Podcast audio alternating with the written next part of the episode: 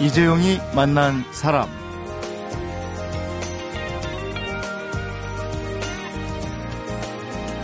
누가 내 이 억울한 마음만 알아줘도 살 것 같고 어디 찾아가서 하소연이라도 한번 해보고 죽으면 소원이 없겠다. 이런 심정일 때 돈도 안 받고 마치 자기 일처럼 나서서 도와주는 변호사가 있다. 참 구세주를 만난 것 같겠죠 죽으라는 법은 없구나. 아마 하늘을 향해 코가 땅에 닿을 정도로 절을 하고 싶은 심정일 겁니다. 네, 근데 이런 구세주 같은 변호사들이 실제로 존재를 합니다. 이 공감이라는 곳인데요. 어떻게 비영리로 운영이 될 수 있는지. 에, 공익인권법 재단 공감의 두 변호사. 우리는 희망을 변론한다. 책을 쓴 저자들이기도 한데 에, 염형구 장서연 변호사를 만나서 정말 궁금한 곳 공감에 대한 얘기를 들어보도록 하겠습니다.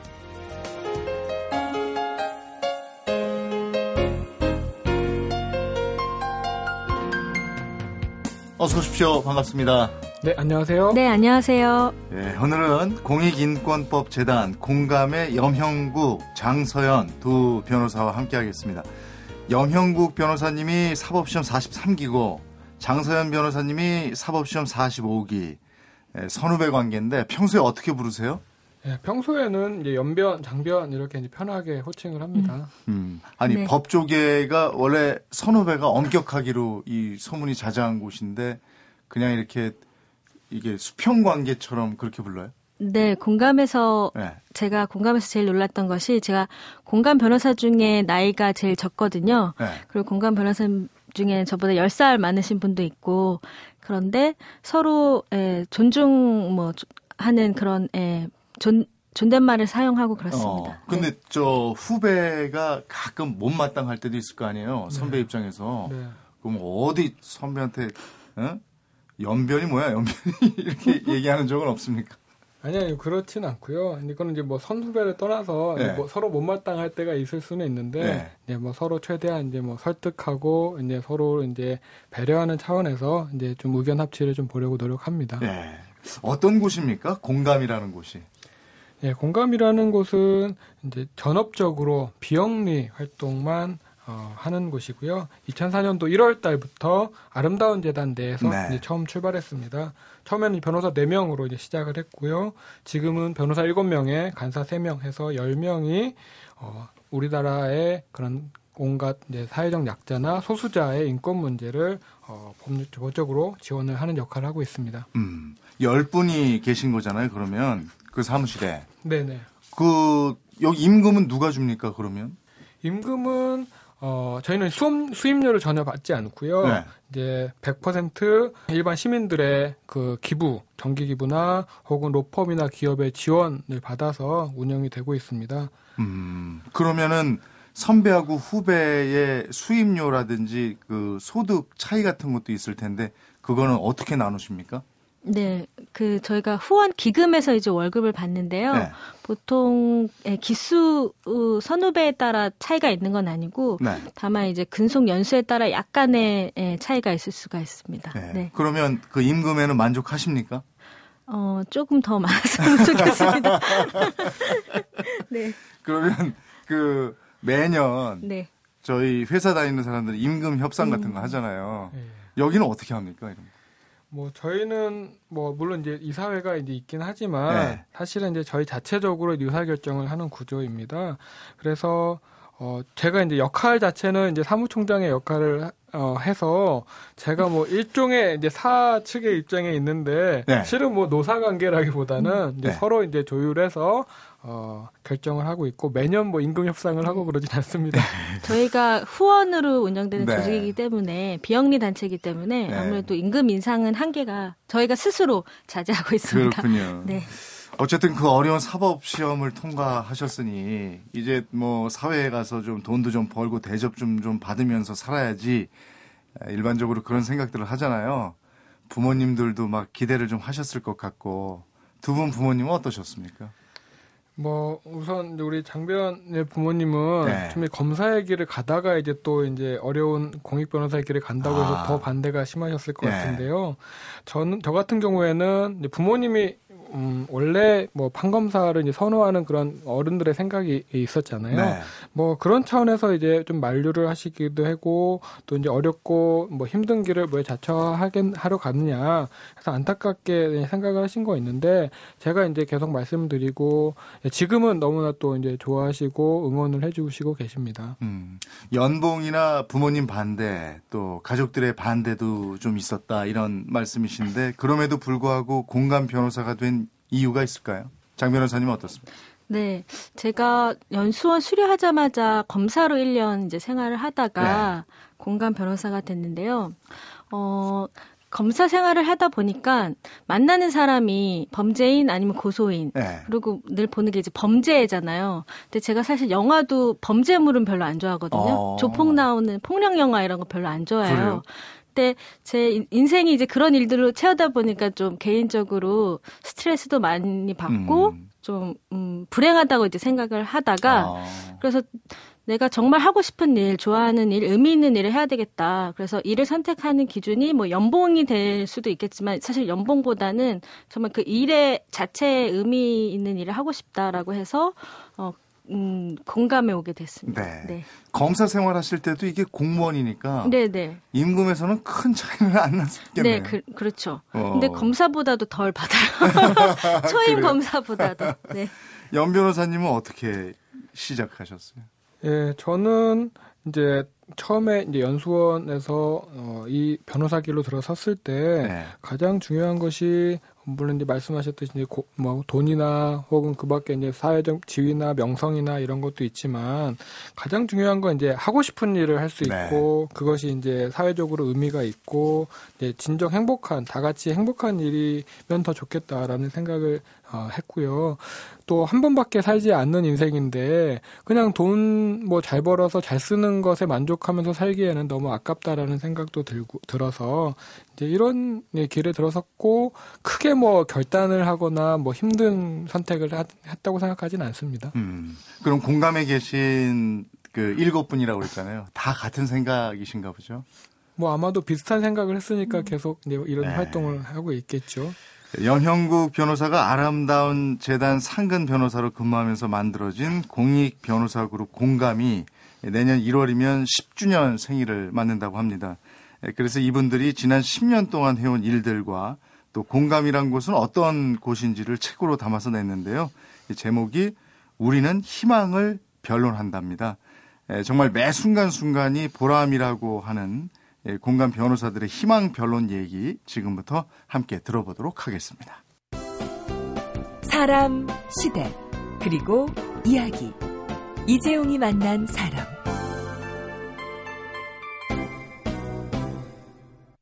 네, 이재용이 만난 사람. 오늘 초대 손님은 공익인권법재단 공감의 염형국 장서연 변호사입니다.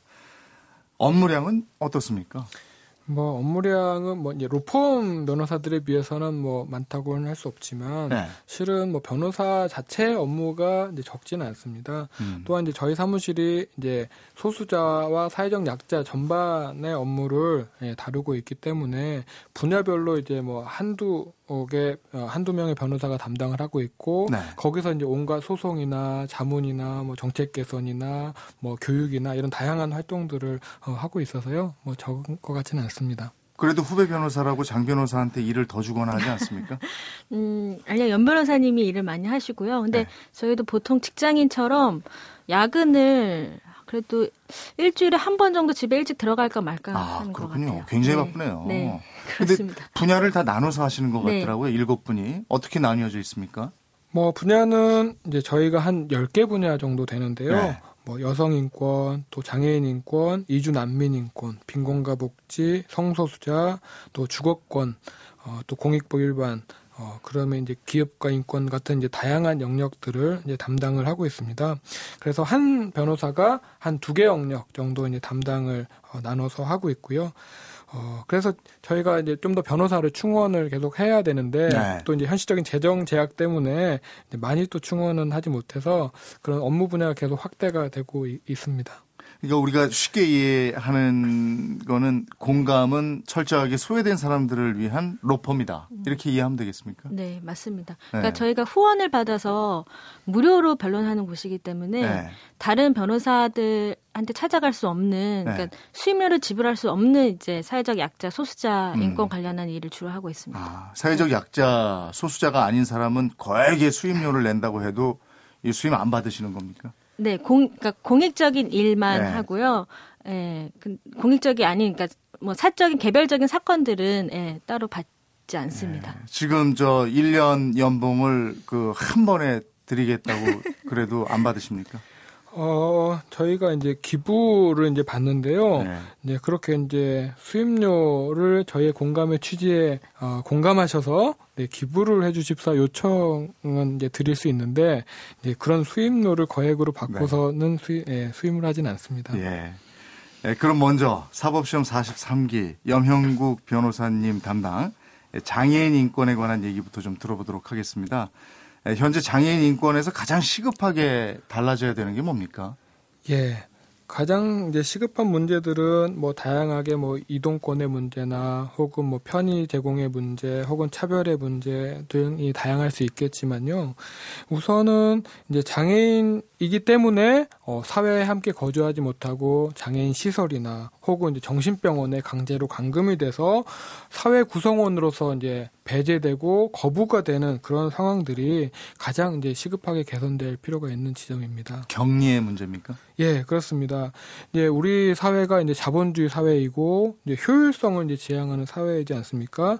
그래서 효율적이지 않고 사회 적응력이 떨어지는 그러한 장애인들, 어, 그밖에 이제 노숙인들, 소수자들이 이제 사회에서 계속 배제되고 거부가 되는 상황 입니다. 네. 그래서 그들도 사실 우리 함께 살아갈 이제 구성원임에도 불구하고 그렇게 자꾸 이제 배제하고 거부하는 논리가 적용이 되면 실은 우리 사회는 이제 정말로 정상인 사회 에 정상인 사람들만 살아남고 그밖에 비정상으로 취급된 네. 사람들은 이제 다 사회에서 배제가 되겠죠. 음. 그들을 보호하는 보호 시설인데 네. 이 보호 시설에 들어가면 편지도 붙일 수 없다 이러셨는데 사실입니까?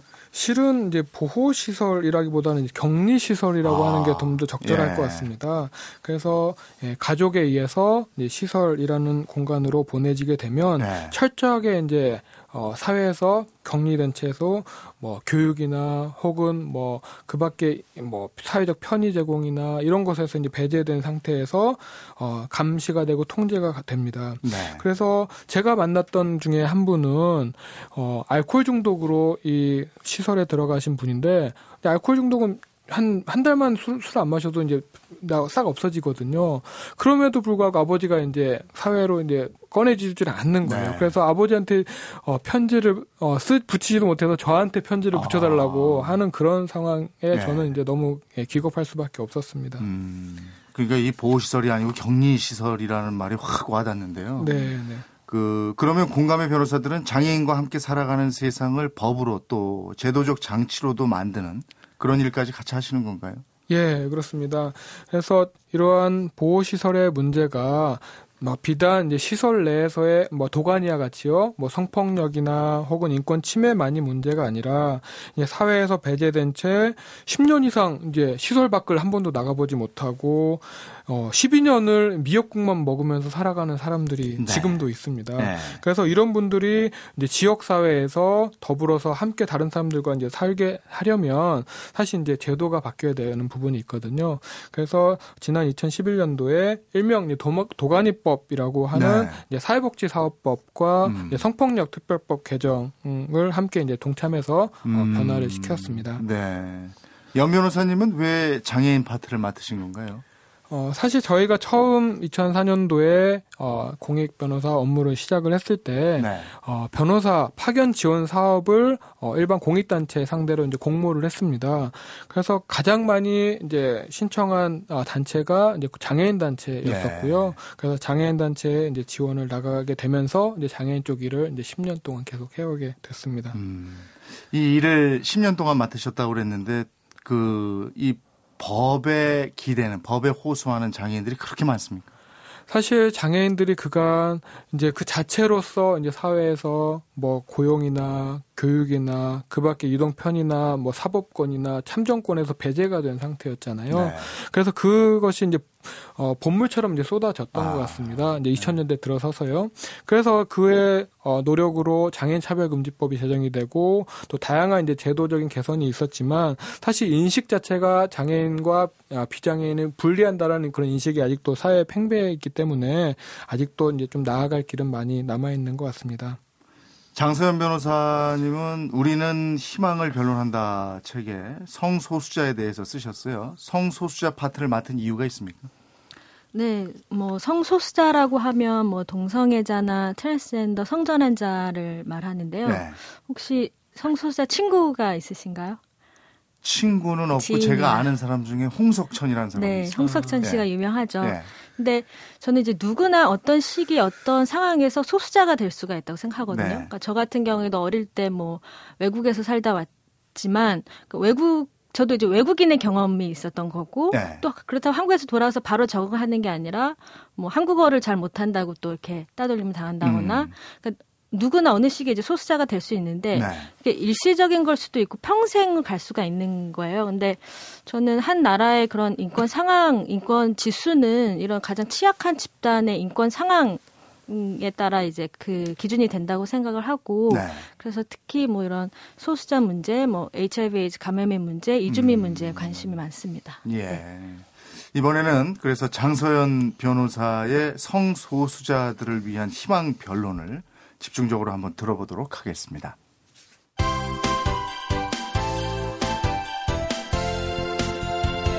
여러분은 지금 이재용 아나운서가 진행하는 이재용이 만난 사람을 듣고 계십니다. 이재용이 만난 사람 오늘은 소외된 사람들의 로펌 공감의 두 변호사 염형국 장서연 변호사와 함께하고 있습니다.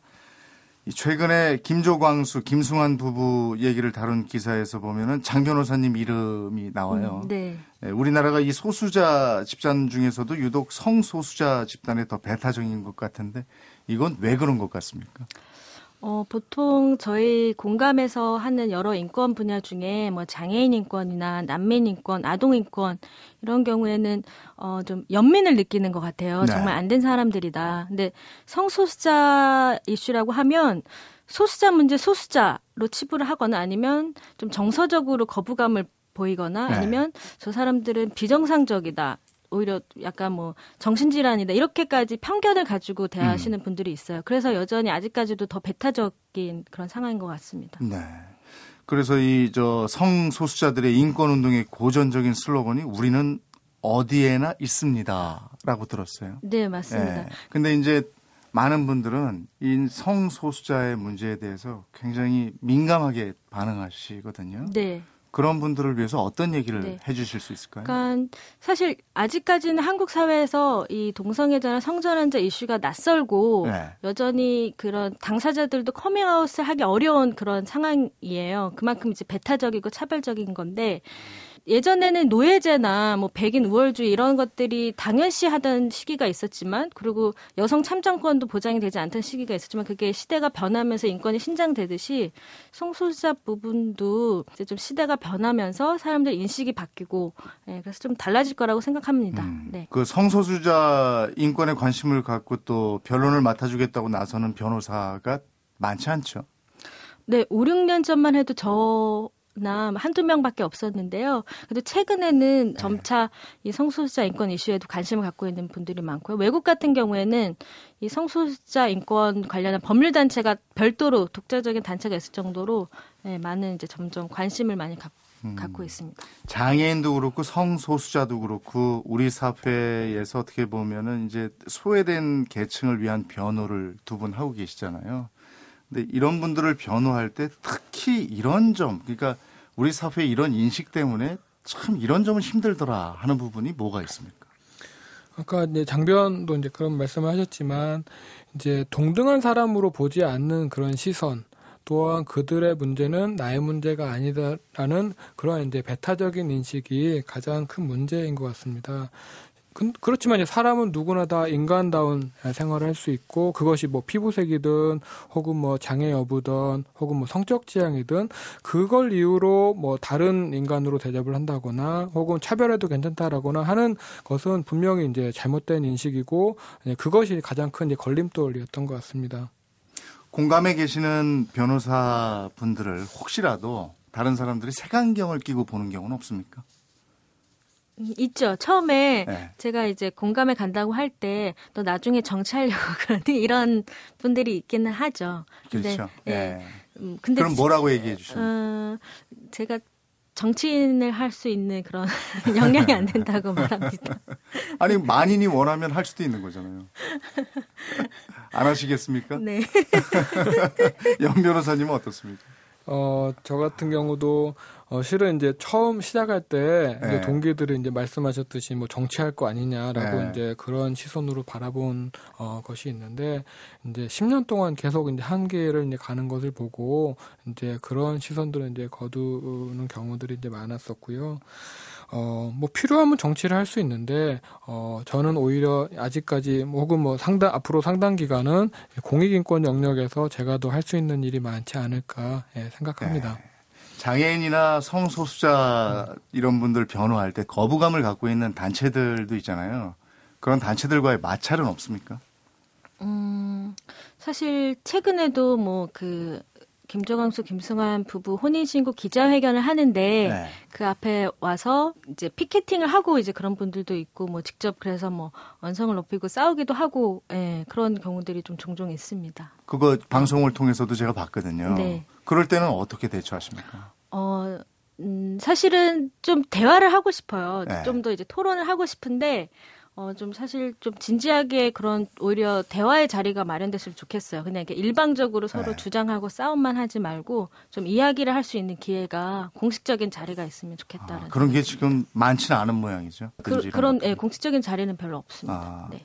장애인 변호할 때 그런 문제는 그렇게 크게 불거지진 않죠. 어, 장애인 문제 관련해서는 네. 이제 장애인들이 그간 이제 사실 기본적인 편의라는 것이 전혀 이제 갖춰져 있지 않고 버스도 탈 수 없고 이제 지하철도 탈 수 없었기 때문에 실은 조금 가격한 좀 이제 시위를 벌이 기도 했습니다. 네. 뭐 몸에 쇠사슬을 감고 아. 육교에서 이제 아래다 이제 뭐 그 천막을 둘러치고 하는 그런 농성에 대해서 이제 일반 시민들이 이제 불편하니까 당장 불편하니까 네. 어 이제 좀 거부 반응도 있고 아, 그러셨는데 실은 어 일반 시민들은 그때 한 순간의 그런 고통이고 힘 어, 힘든 일이지만 실은 장애인들은 평생을 그렇게 겪어 오는 일이다라는 네. 점을 계속해서 이제 설득을 하고 그런 부분들이 이제 많이 상당수의 이제 시민들에게 조금 어필을 했던 것 같습니다. 음. 이 소수자들을 변호하기 위해서 그들 삶에 대한 이해가 또 필요하잖아요.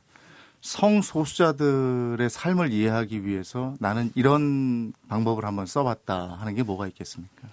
뭐 공감에 와서 뭐 예를 들어 HIV 네. 에이즈 감염인이나 아니면 이제 뭐 성장환자나 이런 분들을 저도 처음 만났거든요. 네.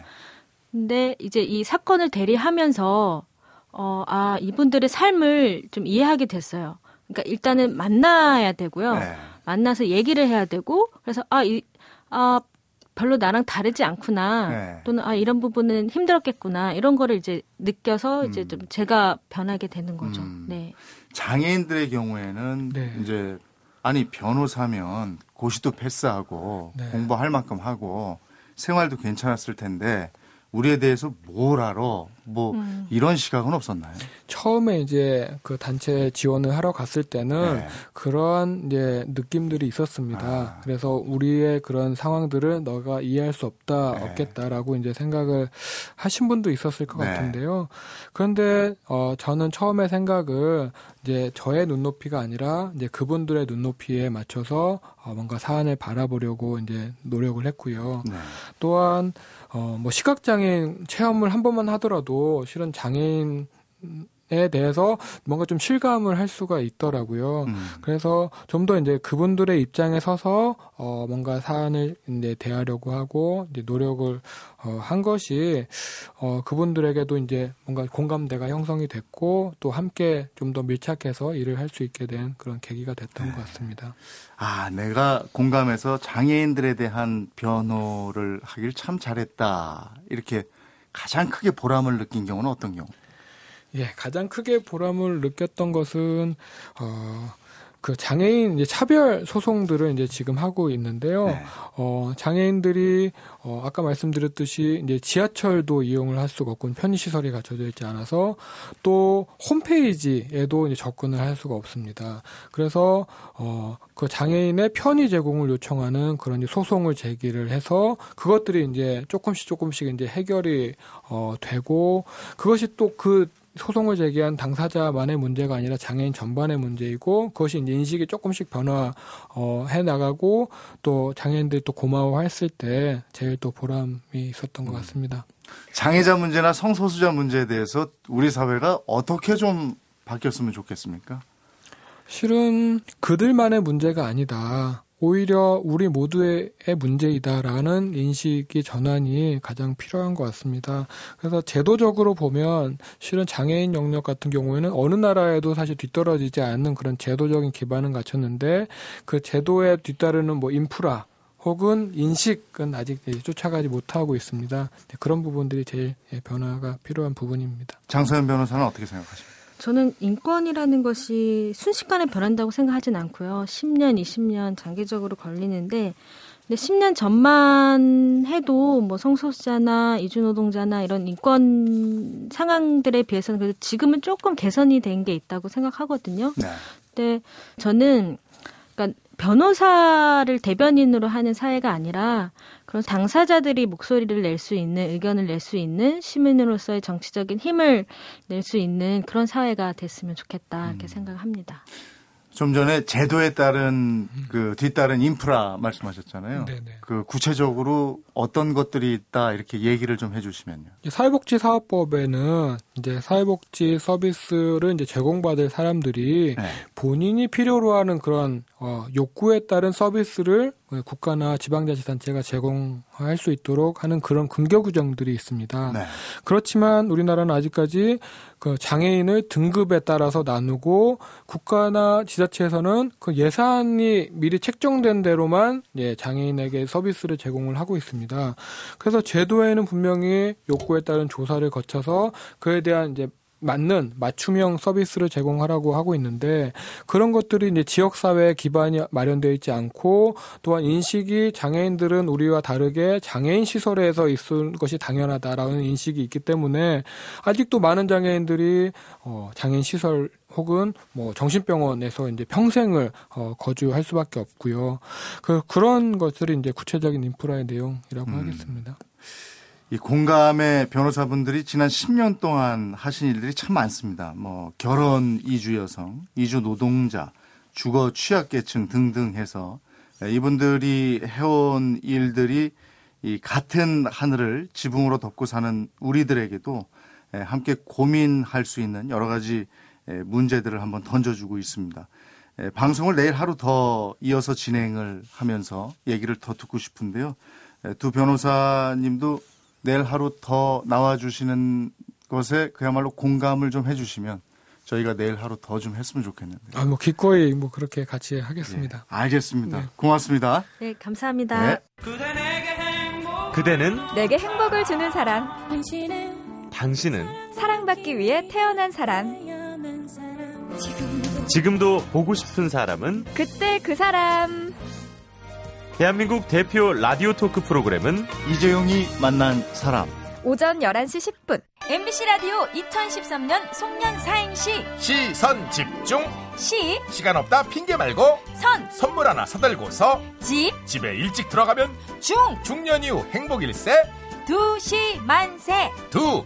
두말하면 잔소리. 시. 시시콜콜 공감 사연. 만. 만인에게 사랑받는. 세. 세계 제일 라디오 MBC 라디오. 심심타파. 심. 심야에 울리는 제야의 종소리에 심, 심장이 두근두근 타, 타종 소리처럼 올 한 해도 파, 파이팅 응원해주신 청취자 여러분의 사랑에 감사드립니다. 감사합니다.